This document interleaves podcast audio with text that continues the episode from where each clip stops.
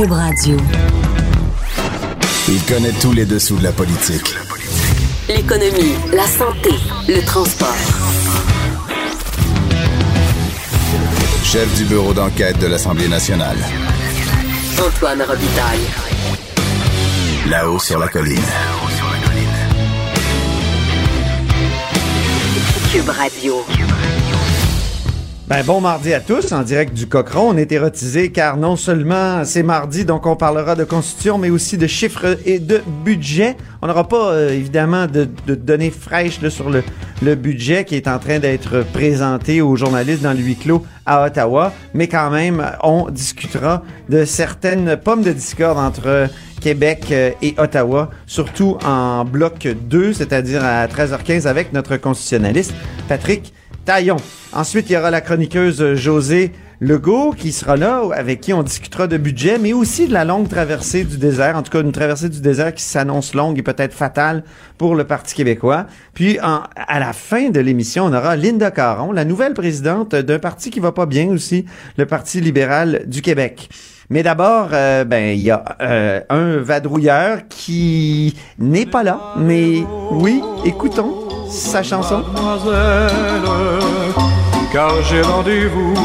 Vous avez reconnu évidemment la chanson de Patrick Belrose, qui est correspondant parlementaire au Journal de Québec, et j'ai dû enregistrer un, un segment avec lui parce qu'il est dans le couloir en train de recueillir les propos des nombreux politiciens qui y passent. Donc, euh, écoutons cet enregistrement euh, avec donc Patrick Belrose. Alors bonjour Patrick Belrose, Bonjour. correspondant parlementaire Journal de Québec, Journal de Montréal. Comme ça, le Parti libéral du Québec s'est débarrassé d'une vieille poursuite. Qu'est-ce que c'est exactement? Oui, exactement. C'est l'homme d'affaires David Owen qui avait entrepris une poursuite en fin 2014 parce que, en fait, David Owen voulait mettre la main sur la permanence du Parti libéral à Montréal, sur la rue, sur la rue Waverly, et avait les libéraux étaient propriétaires de étaient propriétaires de leur permanence. d'un édifice. OK. C'est- C'est plutôt rare, mais oui, en fait, eux avaient acheté le quartier général, donc sur la rue Waverly. Et donc, euh, les libéraux souhaitaient s'en débarrasser. David Owen a promis, en fait, a signé une entente avec le Parti libéral pour euh, l'acquérir au montant de 5,5 millions. Sauf que neuf jours plus tard, le neuf jours est important, euh, un autre groupe, le groupe Lima Immobilier, est arrivé avec une offre de 6,3 millions. Donc, le Parti libéral a dit, ben, écoutez, M. Owen, désolé, on a une offre plus importante. Et ce que le Parti libéral dit, c'est qu'ils avaient une clause qui permettait d'accepter une contre-offre à l'intérieur de 10 jours, alors que M. Owen contestait. J'ai pas vu le contrat, mais donc c'est ce qu'on a euh, rapporté. Euh, donc, euh, 2017 en 2014, M. Owen poursuivait le Parti libéral pour bris de contrat. À la base, c'était une poursuite pour 2 millions de dollars, ce qui est quand même déjà un montant assez important. Mais par la suite, ça avait été bonifié à 12,2 millions Eh, mon de dollars.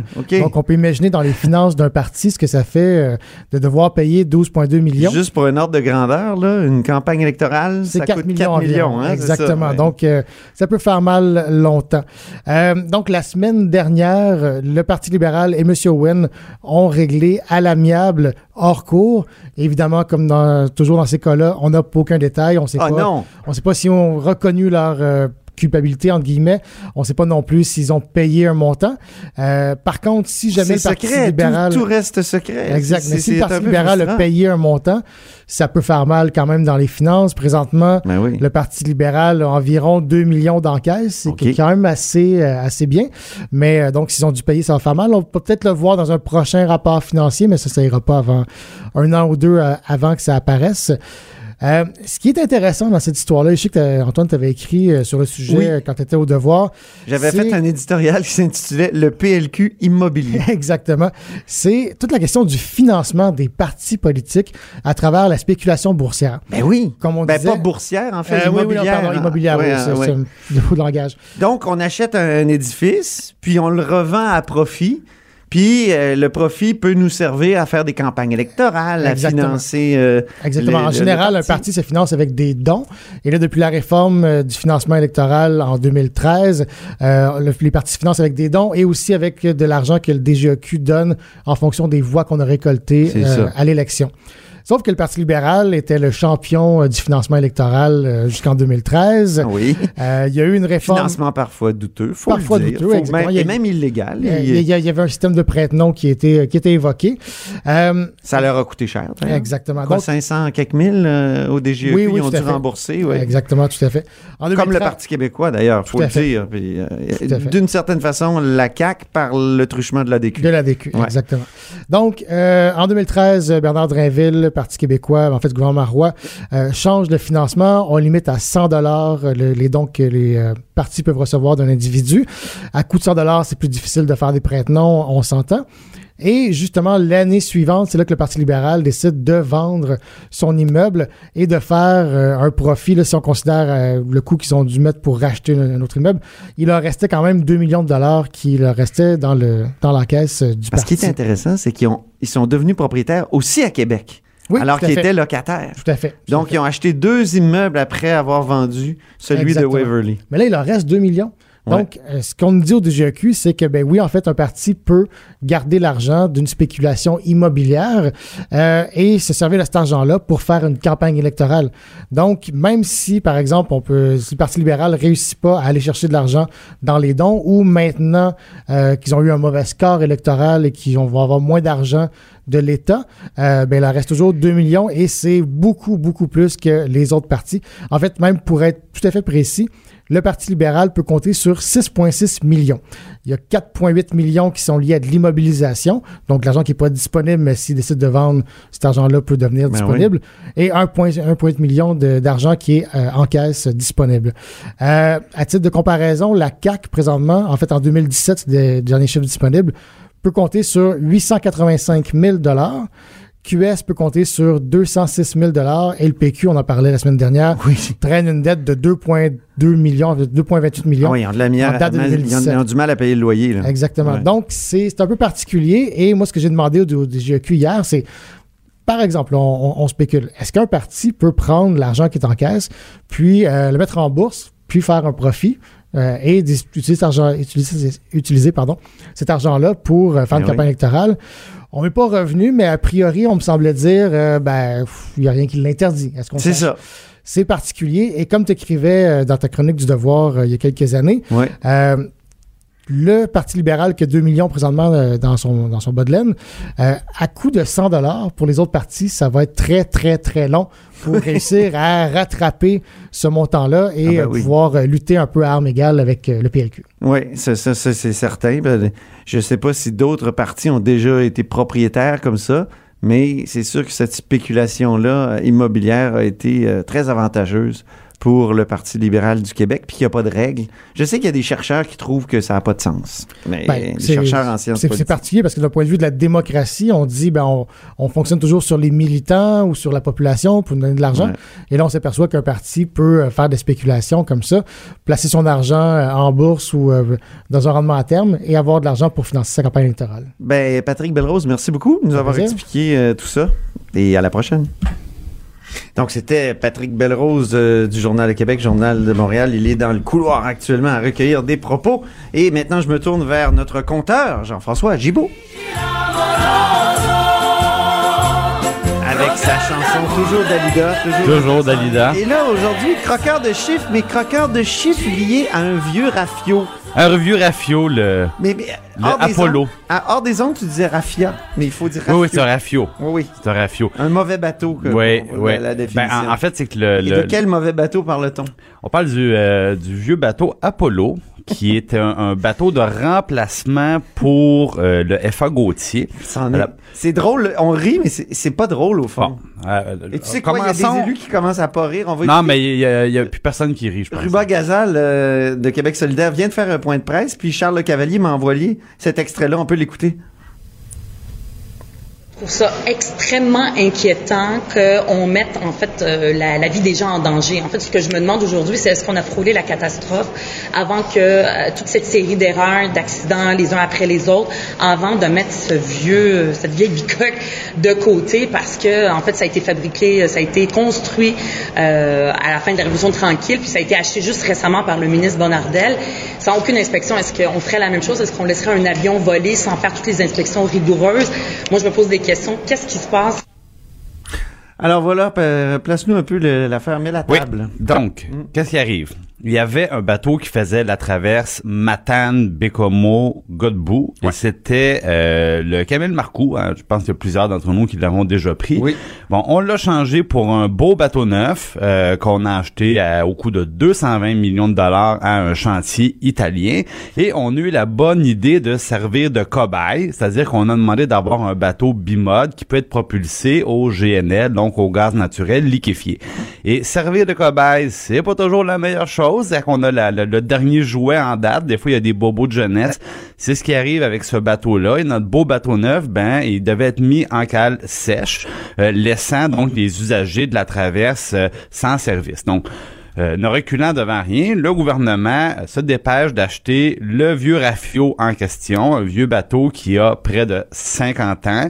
On paie ça euh, 2,1 millions de dollars et à l'époque, on, on- on demande dans le fond, est-ce que ce bateau a été inspecté? Parce qu'un bateau de 50 ans, bon, on se dit, on s'achète une minoune des fois à 500 000 dollars et euh, on la fait inspecter avant de l'acheter. Donc, je Une me minute dis, à 500 000 non, 500 dollars ou 1000 dollars. Ah, ok, Ouais. ok, correct. Ouais, ouais, ouais, ouais, non, t'as- t'étais trop longtemps au salon de l'auto à regarder les Porsche, je pense, Antoine.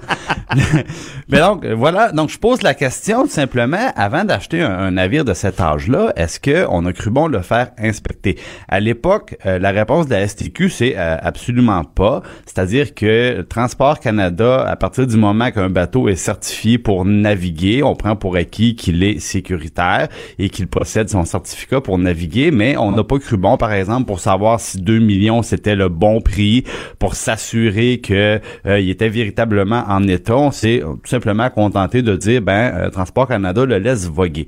Or, problème... Ce qui est intéressant, c'est que tu avais posé la question Ah, toi-même. j'avais euh, posé la comme- question. Comme, comme directeur de la recherche à QMI, tu avais Oui. envoyé un courriel il y a quelques semaines. Oui. Puis, tu t'étais presque fait rire de toi. là. Tu avais presque fait rire de toi. absolument. On avait quasiment ri de moi en disant, ben vous savez, euh, Transport Canada s'en occupe et si le bateau euh, a l'ensemble de ses papiers nécessaires pour pouvoir naviguer, c'est qu'il est en état, inquiétez-vous pas. Et euh, on- c'est précisément le on- on fédéral tourne actuellement un- qui s'inquiète. Ouais, le on, la tourne un peu en ridicule. Bref, ma question à l'effet, vous auriez pas dû le faire inspecter vous-même par quelqu'un Ouais. que vous embauchez avant de, de prendre le fameux bateau. Et puis, on, on tourne un peu ma demande en ridicule, puis on me dit, ben non, ça marche pas comme ça, tu sais, euh, on avait tous les papiers nécessaires, il y a pas de raison de s'inquiéter. Or, le vieux Rafio en question a foncé dans le mur à Godbout, hein, au mois de février, faisant un beau grand trou de- d'environ 2 mètres par 1 mètre dans la coque à Et là, le problème, c'est que samedi soir, encore une fois, dans le mur, mais cette fois-là à Matane. Et là, évidemment, bon, deux fois, ça commence à être louche. Je rappelle euh, la société, et là, on me dit, euh, première des choses, je demande, est-ce que c'est le même pilote? Là, on me dit non, c'est pas le même pilote. Bon, déjà, je- déjà, ça me rassure un peu. Euh, puis je dis maintenant, c'est un problème mécanique ou c'est une erreur de manipulation? On me Ben dit oui. non, non, problème mécanique. Et là, c'est là que le- notre fameux Donc, il bureau... est pas capable de se mettre en marche arrière. Ben, euh, quand, ça, quand on, on verra plus précisément c'est quoi le problème, mais on me dit problème mécanique. Et là, c'est là que le fameux bureau de la sécurité dans les transports débarque sur place parce que peut-être deux fois on, on commence à trouver ça spécial. Et là, les enquêteurs du BST euh, ont des propos très inquiétants. Euh, on parle euh, d'inquiétude concernant l'étanchéité de la coque et du pont, le système de volet pare-feu et certains systèmes électriques. Et là, je reviens donc aux questions qu'on avait posées il y a quelques semaines.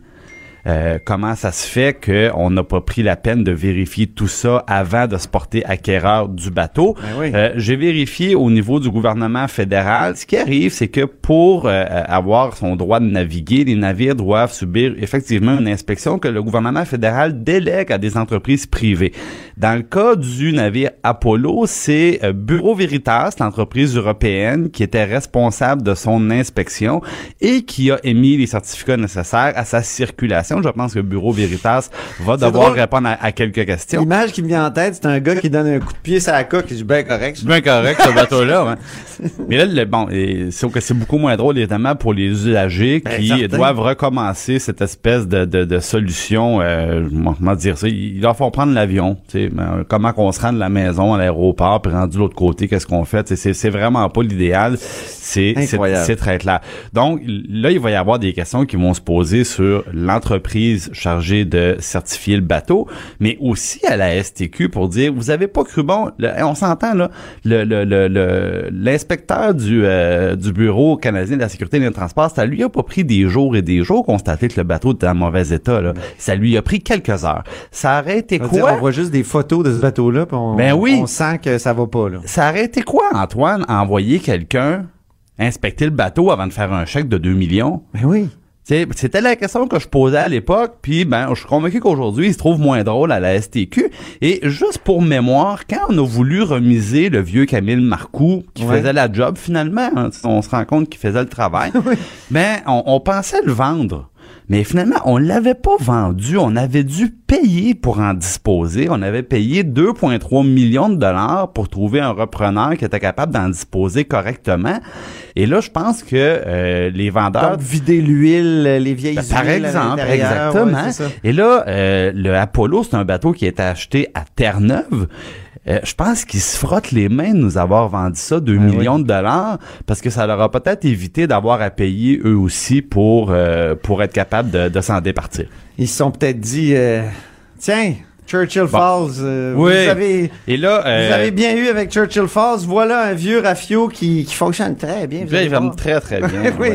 Ben, on sait, monsieur, saga incroyable. monsieur Bonardel, notre ministre des Transports, a déjà vendu ça, des, des, euh, des véhicules usagés. Oui. Euh, on sait jamais. On sait qu'il peut peut-être mettre ses talents en œuvre pour, euh, pour le, le Apollo. D'ailleurs, la, la Société des Transports du Québec fait un point de presse dans quelques minutes pour faire le point sur euh, ce fantastique navire. Là-haut sur la colline. Une entrée privilégiée dans le Parlement. 13h, 14h. Cube Radio.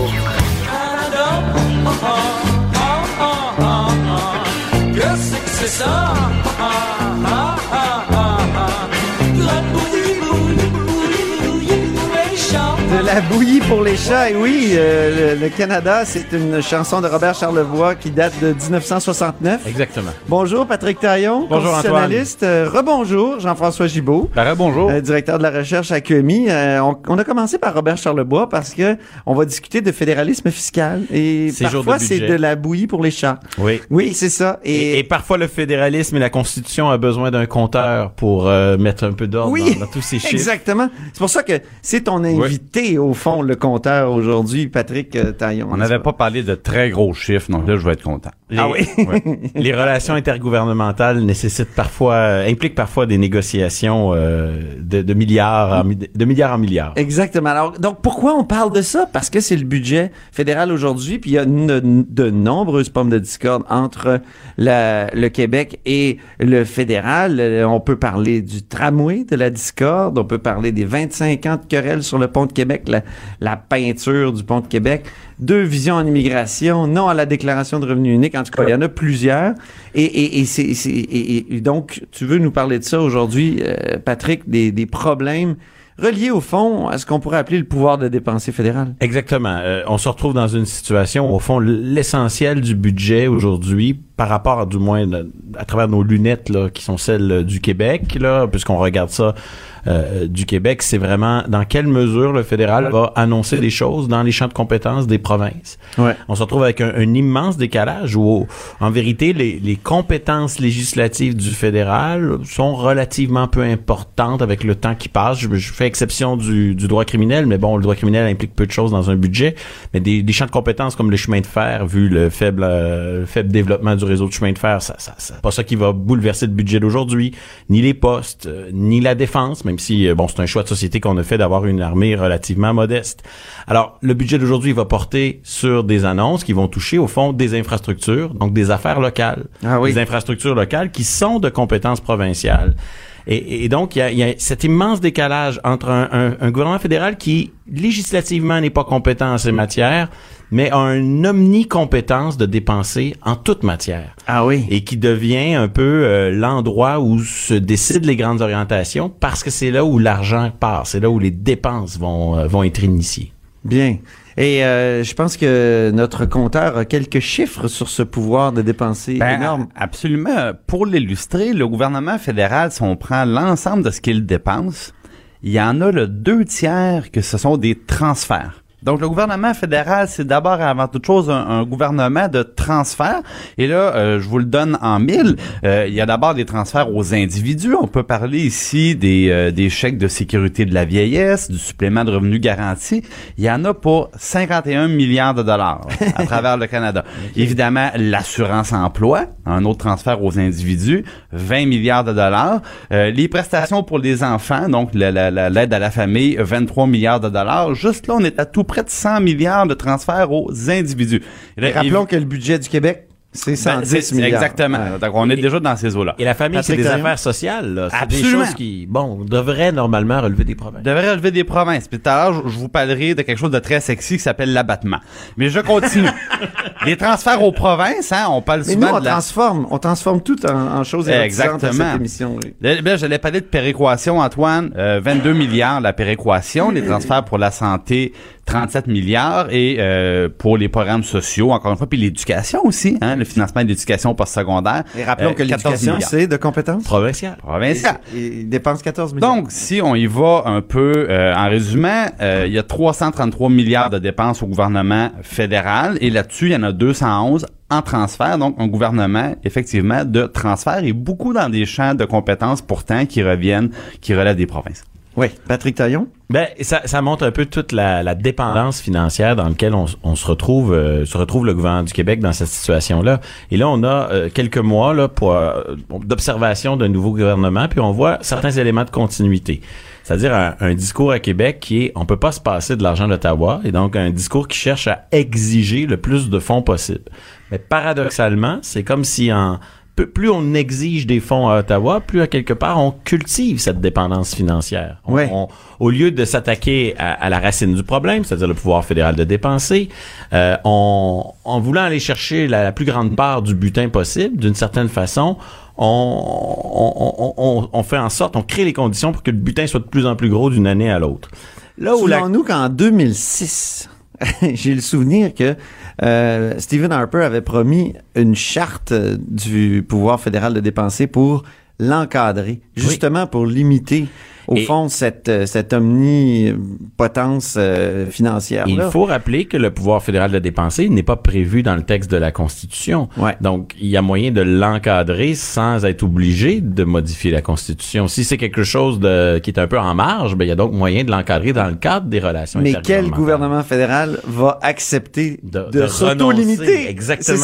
C'est ça. J'ai l'impression que c'était une idée de Stephen Harper, une idée aussi de l'ancien ministre Benoît Pelletier ici à Québec qui avait euh, Absolument. proposé, suggéré cette chose-là, mais que j'ai l'impression que la machine, euh, c'est-à-dire l'administration fédérale, n'acceptera jamais euh, quelque encadrement que ce soit. Et le gouvernement de la CAQ a envoyé des signaux un peu euh, étonnants. hein. Euh, Son discours sur la péréquation, comme quoi il aimerait que le Québec s'émancipe de la péréquation. La péréquation, c'est une forme de transfert, mais qui tient compte des disparités euh, de revenus entre les provinces.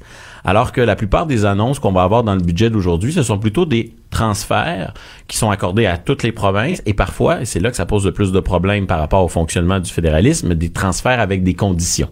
Des Ah, conditions, euh, on vous donne de l'argent pour ça, mais il doit servir à ça. Et si jamais vous faites trop de tests en santé, dépistage privé, on va vous couper votre financement. Ou si vous faites euh, telle chose, on va, on va vous le retirer.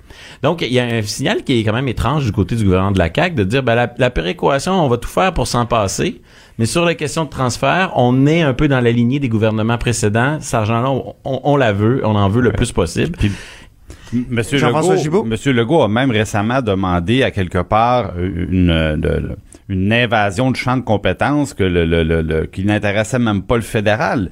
Et euh, je pense ici La à- à, d'électricité. la production d'électricité. Monsieur Legault a demandé au gouvernement fédéral de financer les interconnexions entre les provinces, alors que le gouvernement fédéral ne s'est jamais mêlé du marché de l'électricité.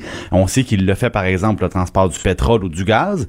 Et là, en demandant au fédéral d'intervenir dans un secteur où il n'était pas, ben on crée une nouvelle dépense fédérale qui viendra avec des conditions, des critères.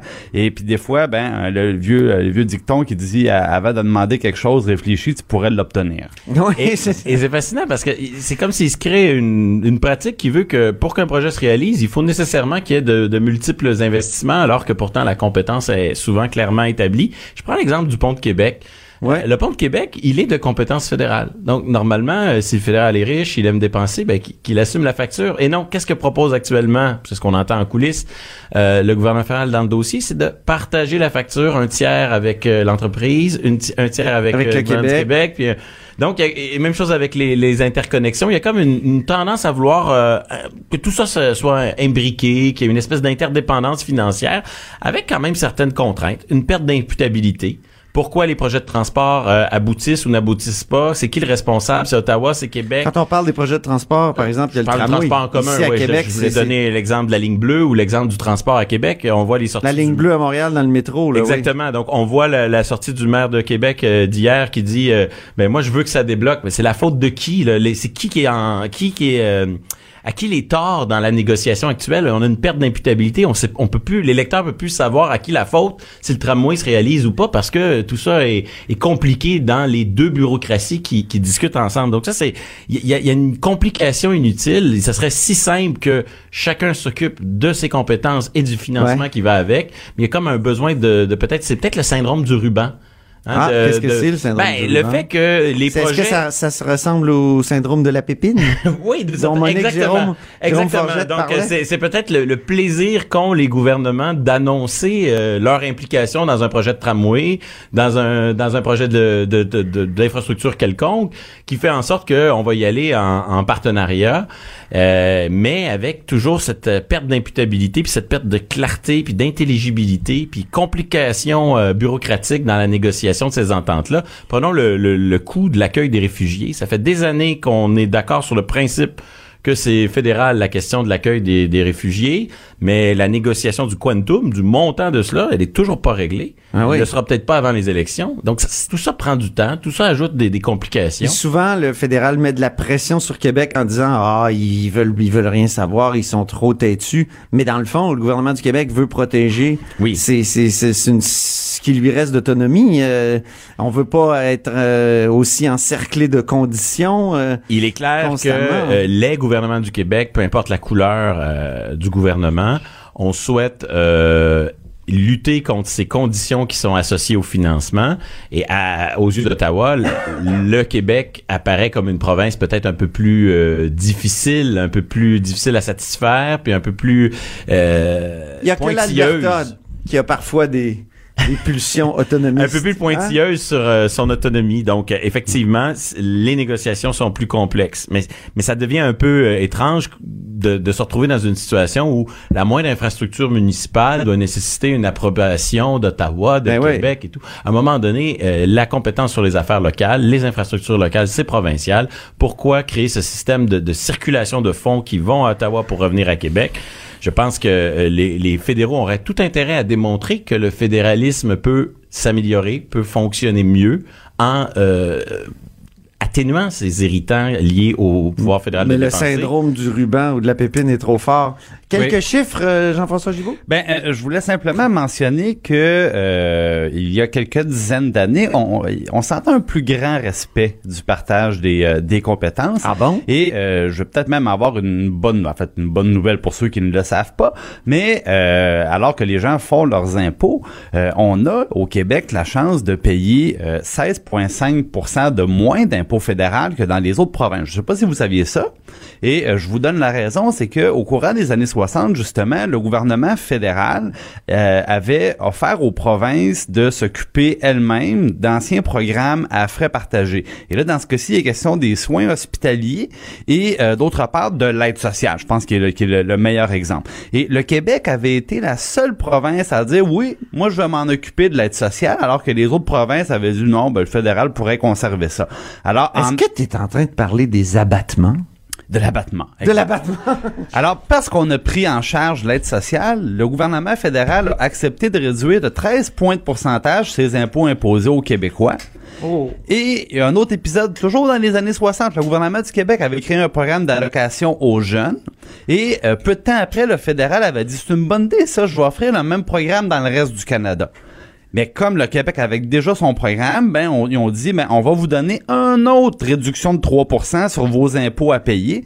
Et depuis ce temps-là, le Québec a un abattement, dans le fond, c'est une réduction d'impôts de 16,5% qui représente euh, euh, cette année 4,7 milliards de dollars qu'on paye en moins parce qu'on s'occupe de nos propres affaires. Maintenant, des années 60 Ça, aller et- jusqu'à maintenant, Tu sais, qu'est-ce qu'on appelle le, le rapatriement de points d'impôt? Est-ce que c'est l'équ- Oui, l'équivalent? on pourrait. Oui. Ça Oui. ressemble un peu à ça, mais disons, le- ce que je voulais souligner, c'est que depuis les années 60, il y, a eu beaucoup moins d'ouverture du fédéral pour dire aux provinces, si vous voulez vous occuper vous-même de certaines responsabilités, on va tout simplement vous remettre notre pouvoir de taxation. Vous aurez la responsabilité à la fois de donner le service et de collecter les impôts qui servent à le payer. Ben oui. Et à ce moment-là, comme disait le bon vieux Michel Chartrand, on sait vers quel derrière s'enligner pour le botter.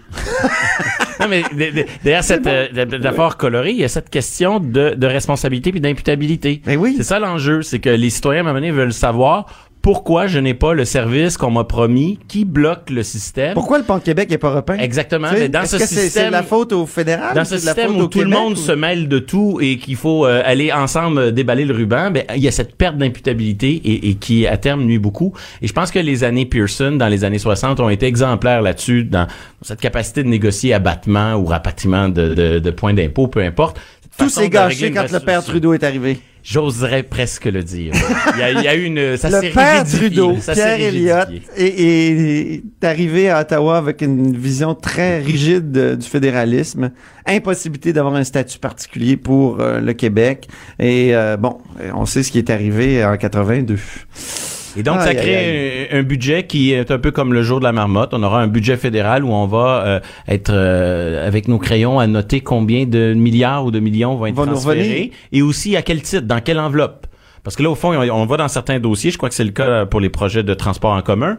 Ottawa est prêt à payer, on s'entend sur la facture, mais on, on, on débat de l'enveloppe, dans le- de, de quelle enveloppe, dans quelle enveloppe on va prendre l'argent. Et donc, euh, on- toujours. Mais là, j'entends déjà les courriels rentrer, là, me dire Hey, on est gâtés. euh, vous savez, tout ce Bien discours-là sûr. autour de la péréquation, que ça nous. Le fédéralisme est rentable pour nous depuis plusieurs années. Il y a quelque part, là, l'Institut de la statistique a calculé que c'était quoi, 16 milliards, un chiffre que reprenait euh, Philippe Couillard, donc, à, Oui, oui. à Il faut- chaque année. Donc, on, on, Il faut on pas est, confondre- on est gagnant. faut pas confondre le débat sur la péréquation de celui sur les transferts. La péréquation, euh, on peut en débattre. C'est une question de- d'égalité des chances entre certaines provinces. Euh, Dans l'histoire du Canada, il y a des moments Ça, où le Québec a, oui, Ouais. il y a des moments où le, le, le Québec a assumé des dettes pour d'autres parties du Canada d'une certaine façon. Bon, peu importe. En ce moment, les, ces années-ci, le Québec est bénéficiaire et on peut débattre de péréquation. C'est- une question im- importante. Mais la question des transferts et surtout des transferts conditionnels, ça produit d'autres effets pervers euh, qui n'ont rien à voir. Par exemple, le, le transfert de péréquation fait en sorte qu'il y a un montant global qui est donné à certaines provinces et avec ce montant-là, les provinces organisent leurs services comme elles le veulent. À l'inverse, la question de pas être capable de dire euh, on va aller de l'avant avec un- une ligne bleue à Montréal ou un, un tramway parce que c'est pas réglé avec Ottawa la, la- la- notre part du butin, ça, ça, ça, ça introduit énormément de complications Ouais, à notre ouais. capacité d'aller de l'avant rapidement dans certains projets. Et euh, à moins que, comme dans le dossier du pont Champlain, il y a des rapports d'ingénieurs qui disent qu'une structure est en danger, ben ces, ces négociations interprovin- euh, inter- intergouvernementales rendent, euh, créent, génèrent des délais, génèrent des complications au détriment des citoyens. Jean-François Gibault? Oui, ben même, euh, même plus loin en disant que le gouvernement fédéral, par ses fameux programmes qui contiennent des conditions, va même jusqu'à obliger des fois les gouvernements des provinces à dépenser là où peut-être ils ne le feraient pas. Parce que souvent le fédéral va dire, moi je crée un fonds et euh, je vous annonce que pour tel type de dépenses, je suis prêt à investir un dollar, mais uniquement à condition que la province elle aussi mette un dollar et des fois même les municipalités mettent un dollar. Ah oui, c'est ça. Donc, si on veut pas rater le dollar fédéral, ben on est obligé d'aller investir précisément là où le fédéral le demande. Puis c'est vrai pour le gouvernement du Québec, puis c'est vrai pour les villes. Donc, non seulement ils mettent des, des, des conditions pour recevoir l'argent, mais souvent ils nous obligent à dépenser dans leur propre programme. Sinon, ben on laisse l'argent sur la table. Et euh, encore, euh, j'entendais ce, ce matin parler euh, de la formation de la main d'œuvre. Ça fait des années que le gouvernement gouvernement fédéral a annoncé des millions, des millions pour le Québec. L'argent sort pas. On n'est pas capable de s'entendre avec eux. Donc, annoncer des sous, c'est une chose. Dans, dans le budget, il y en aura beaucoup aujourd'hui. Mais euh, l'argent, des fois, ne suit pas au complet ou vient plusieurs années plus tard. Il y a aussi quelques tendances émergentes qui peuvent être inquiétantes. En oui, oui. euh, la tentation de court-circuiter les provinces. Donc, euh, tantôt on a parlé, transfert direct à la population dans les affaires sociales. On va donner des bourses directement aux étudiants, on va faire des transferts directement aux familles. Des crédits d'impôt des crédits pour euh, l'activité choses comme sportive, ça. mettons. ouais. Donc, euh, on, on passe par-dessus la tête des provinces. C'est, c'est pas mieux euh, pour l'autonomie et, et l'équilibre des pouvoirs dans la fédération. Et l'autre tendance, donner à un- une agence, euh, par exemple la Banque canadienne des infrastructures, le pouvoir de développer des projets d'infrastructure. Autrement dit, on va sous-déléguer à une administration, à une entité autonome, le pouvoir fédéral de dépenser et cette capacité à aller de l'avant euh, avec les provinces dans certains dossiers. Donc, on voit que le pouvoir de dépenser, non seulement il euh, se multiplie dans un, dans, un plus grand nombre de, de fronts, mais aussi il épouse des formes, euh, des manières et des techniques de plus en plus variées.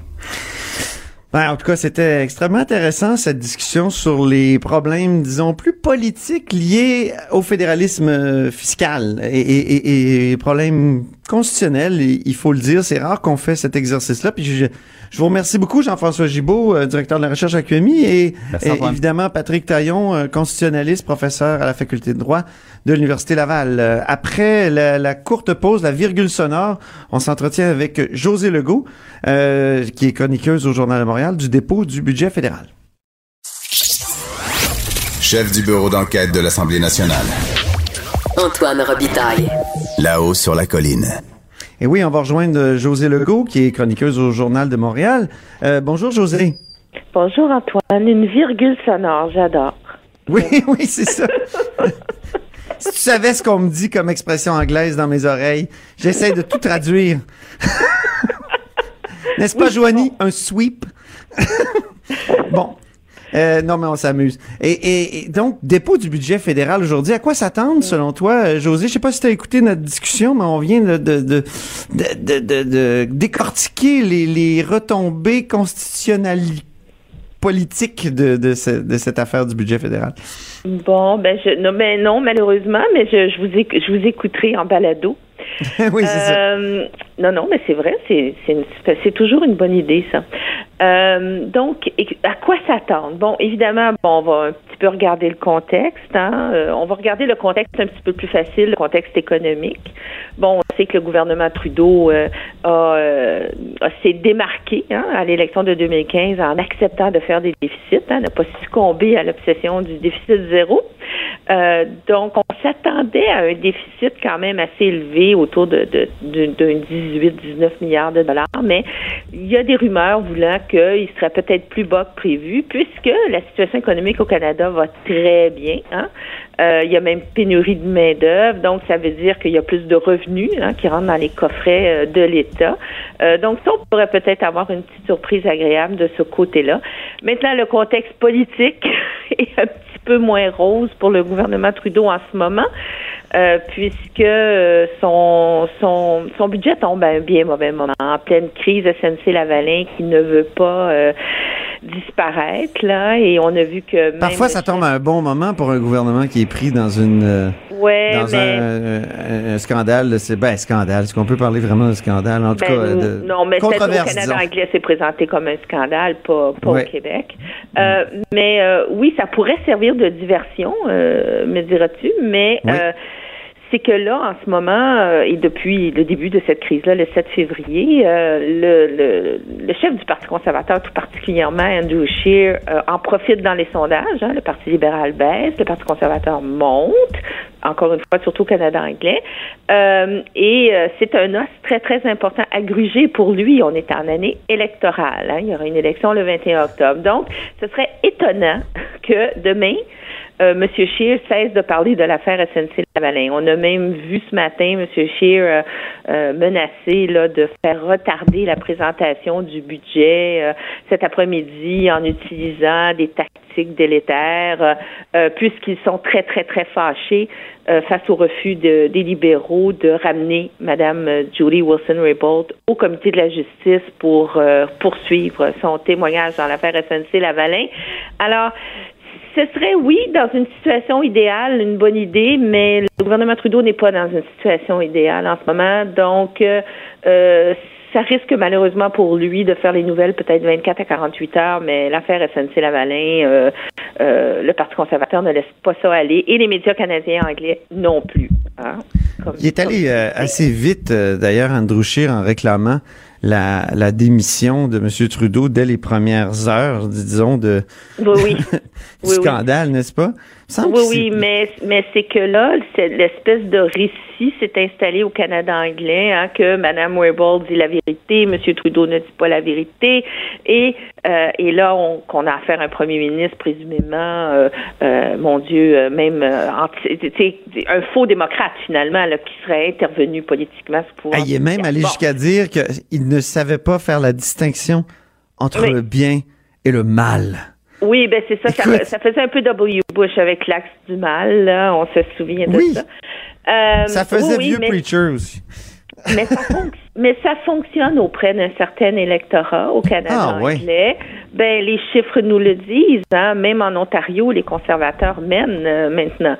Euh, bon, il s'agit de voir si ça va si ça va durer, mais comme je te disais tout à l'heure, c'est ça rapporte sur le plan des intentions de vote pour le Parti conservateur. Donc, euh, on n'aura on jamais vu un parti dédaigner euh, une crise aussi exagérée soit-elle, euh, si ça lui rapporte, si ça lui rapporte des appuis.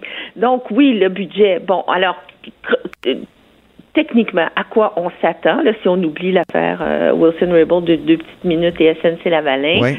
Euh, bon, euh, on avait beaucoup parlé d'une la possibilité d'une assurance médicaments nationale, hein, basée un peu sur le modèle euh, du Québec, mais bon, semblerait-il qu'il y aurait des ce serait les études sont pas encore tout à fait prêtes, donc peut-être des mesurettes là-dessus. Euh, après, ça a été beaucoup attaqué à la pauvreté euh, des enfants, hein, qui a quand même été un succès sous le gouvernement Trudeau. La pauvreté des enfants a, diminué au Canada pour la première fois depuis longtemps euh, sous son règne. Euh, bien là, on s'attend à ce qu'il euh, qu'il fasse de l'œil financièrement aux aînés. Hein, bon, parce qu'on sait qu'on vit plus longtemps et il y a beaucoup d'aînés à petits revenus ou à faible revenu qui ont besoin d'aide financière, etc. On parle aussi possiblement d'aider les jeunes familles à l'achat d'une première maison. Euh, mais ça, on va voir si c'est ça. Et puis, si ça n'aura pas des effets pervers aussi, parce que là, si on aide financièrement, est-ce que ça va faire grimper encore plus le prix des maisons en, oui. en, en, réaction? Et à la limite, pourquoi seulement les jeunes? Pourquoi, pourquoi faire de l'agisme? Pourquoi pas euh, aider toutes les personnes qui achètent leur première propriété ou premier condo? Euh, Exactement. Hey, je, je m'en voudrais de, de, de t'avoir au bout de, du micro puis de ne pas par, de ne pas te parler du dernier de ton dernier texte la traversée du désert à moins, que, à moins que peut-être un dernier mot sur le fédéral là, sur le budget fédéral puis euh, ensuite j'aimerais oui. beaucoup que tu me parles de la longue implosion du Parti québécois oui, bon, et puis évidemment, ben, le Québec va regarder, le gouvernement Legault va regarder euh, qu'est-ce qu'il y aura pour le Québec, qu'est-ce qu'il y aura en transport collectif, etc. Euh, mais euh, c'est un budget clairement préélectoral auquel on va avoir droit, bien entendu, par définition. Oui, bien sûr. Donc, euh, longue implosion, tu disais, du Parti québécois, si on peut euh, passer à, à, ce sujet, parce que ton, ton texte, euh, tu disais que, que, que tu l'as, que tu as analysé cette, patiemment, sous toutes oui. ses coutures, cette longue implosion depuis plusieurs années, depuis 96. Oui. Alors... Lorsque j'ai commencé au devoir, euh, ouais. La cause de cette implosion-là, d'où vient, d'où vient-elle? Ben, il y en a de nombreuses, là. Bon, moi, j'ai, j'ai, j'ai, j'ai réduit ça à trois grandes catégories, disons, là.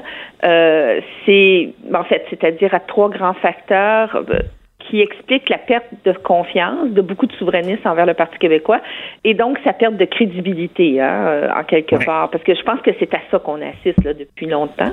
Euh, et je, je, je, je, je, mets ça dans trois, euh, trois facteurs, c'est-à-dire les, le Parti québécois qui a finalement, au fil des ans, euh, plus ou moins abandonné, sauf à de rares exceptions, ces trois piliers principaux. Hein?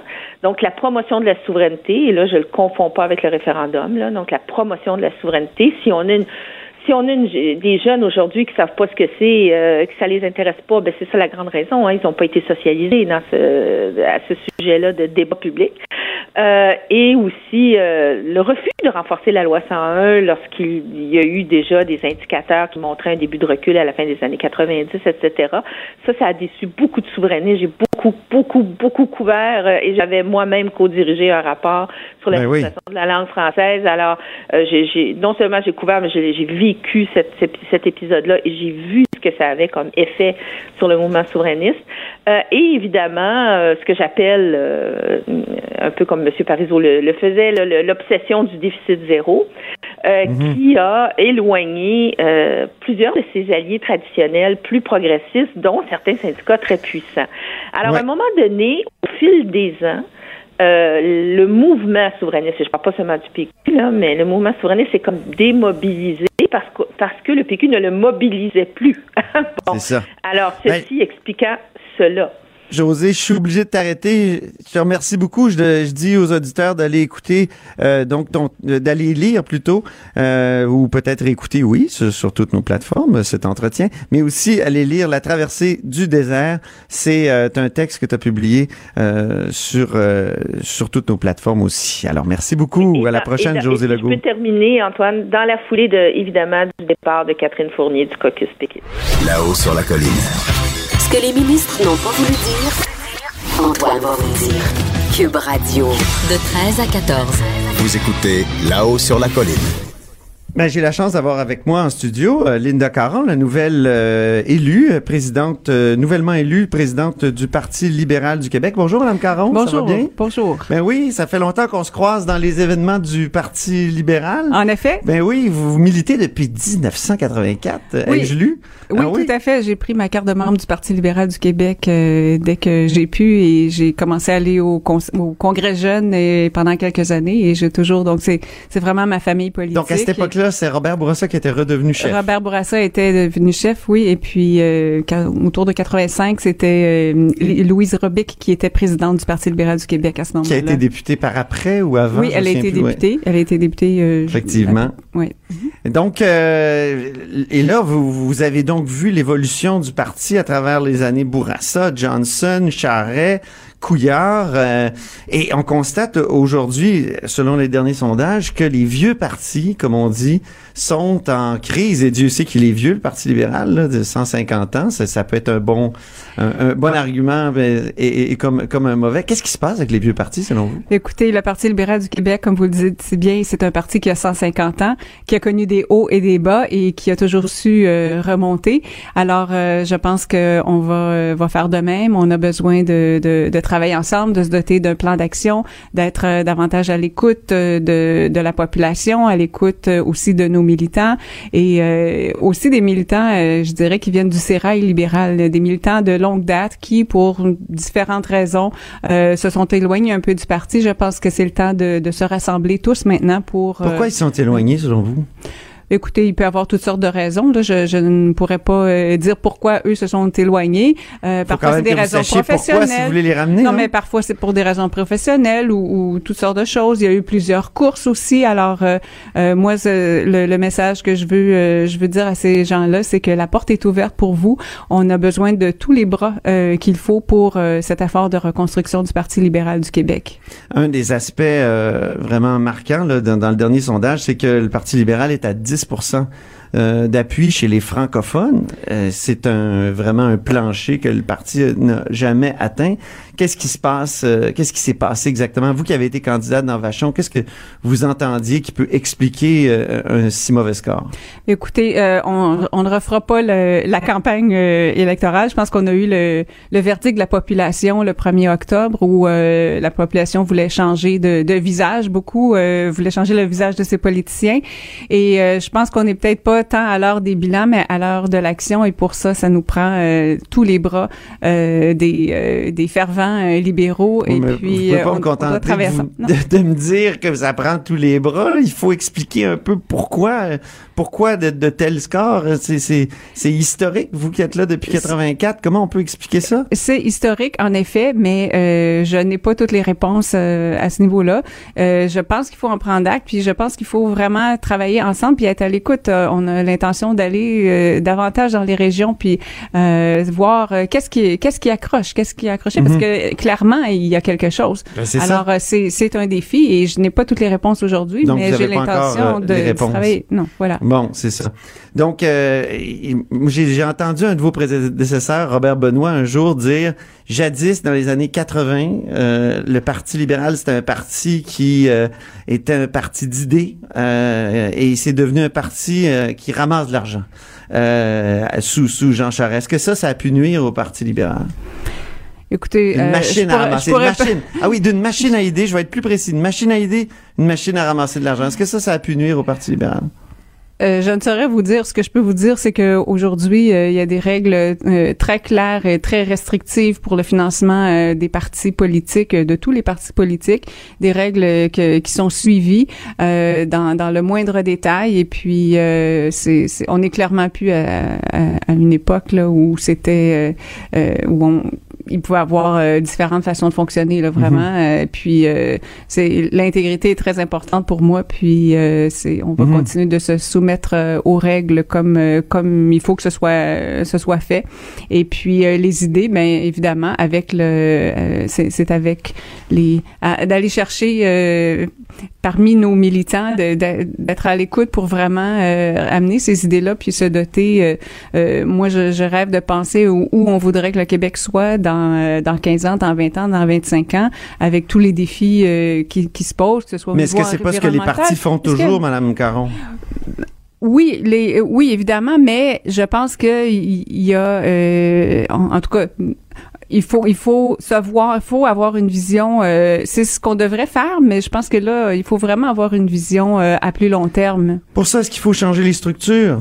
Euh, du parti? Est-ce qu'il faut faire évoluer ça- les structures? Je ne crois pas que ça passe par l'évolution des structures. Je pense que la, la- la structure euh, est bonne. C'est une structure de parti politique qui euh, qui, a- qui a toujours bien fonctionné. Il s'agit juste de bien bien respecter la, la gouvernance du parti. Et puis, Mais- je crois pas que ce soit un, tra- un- un problème du tout. Les gens ne militent plus comme dans les années 80. Euh, et- et- on, on dit souvent là, que les partis politiques ont moins de membres. Même le Parti québécois qui euh, disait euh, avoir 80 000 membres, finalement, ils en ont 45 000.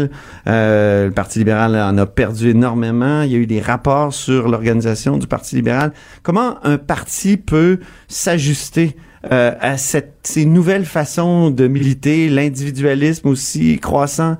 Comment Ben, vous c'est pouvez, un comme- défi. qu'est-ce que vous proposez, vous? Euh, En fait, c'est un défi pour tous les partis. Je pense que tout le monde est, est- tente de, de, de s'ajuster à cette nouvelle à cette nouvelle réalité là, euh, autant euh, pour du type de militantisme à l'heure des réseaux sociaux où les gens adoptent une cause et non pas un parti. Ça, on, on est très lucide euh, là-dessus. Et puis donc, il faut voir quelle cause euh, euh, allume les gens et qu'est-ce qui est le plus important pour euh, pour eux, puis euh, travailler euh, sur ce, sur euh, ces enjeux-là. Est-ce que ça presse d'avoir un chef au Parti libéral? Écoutez, le il y a déjà un processus de consultation auprès des associations libérales pour savoir euh, quelle date euh, euh, est, est plus est la plus souhaitée par par les associations. Alors au 4 au Conseil général du 4 mai prochain, on aura le, le calendrier de la course, les Mm. règles de la course. Euh, Donc, ça va se précipiter à ce moment-là, mais on ne sait pas encore quand. Non, je ne peux pas vous dire quand en ce moment, mais, vous, euh, souhaitez une course rapide ou euh? Je vais être à l'écoute de mes associations. Bon. Ben merci beaucoup, Madame Caron. Donc c'était Linda Caron, ancienne présidente de la pas ancienne présidente, hein. oui ancienne présidente de la commission politique nationale du parti et maintenant présidente du Parti libéral du Québec. Merci. Merci. Cube Radio.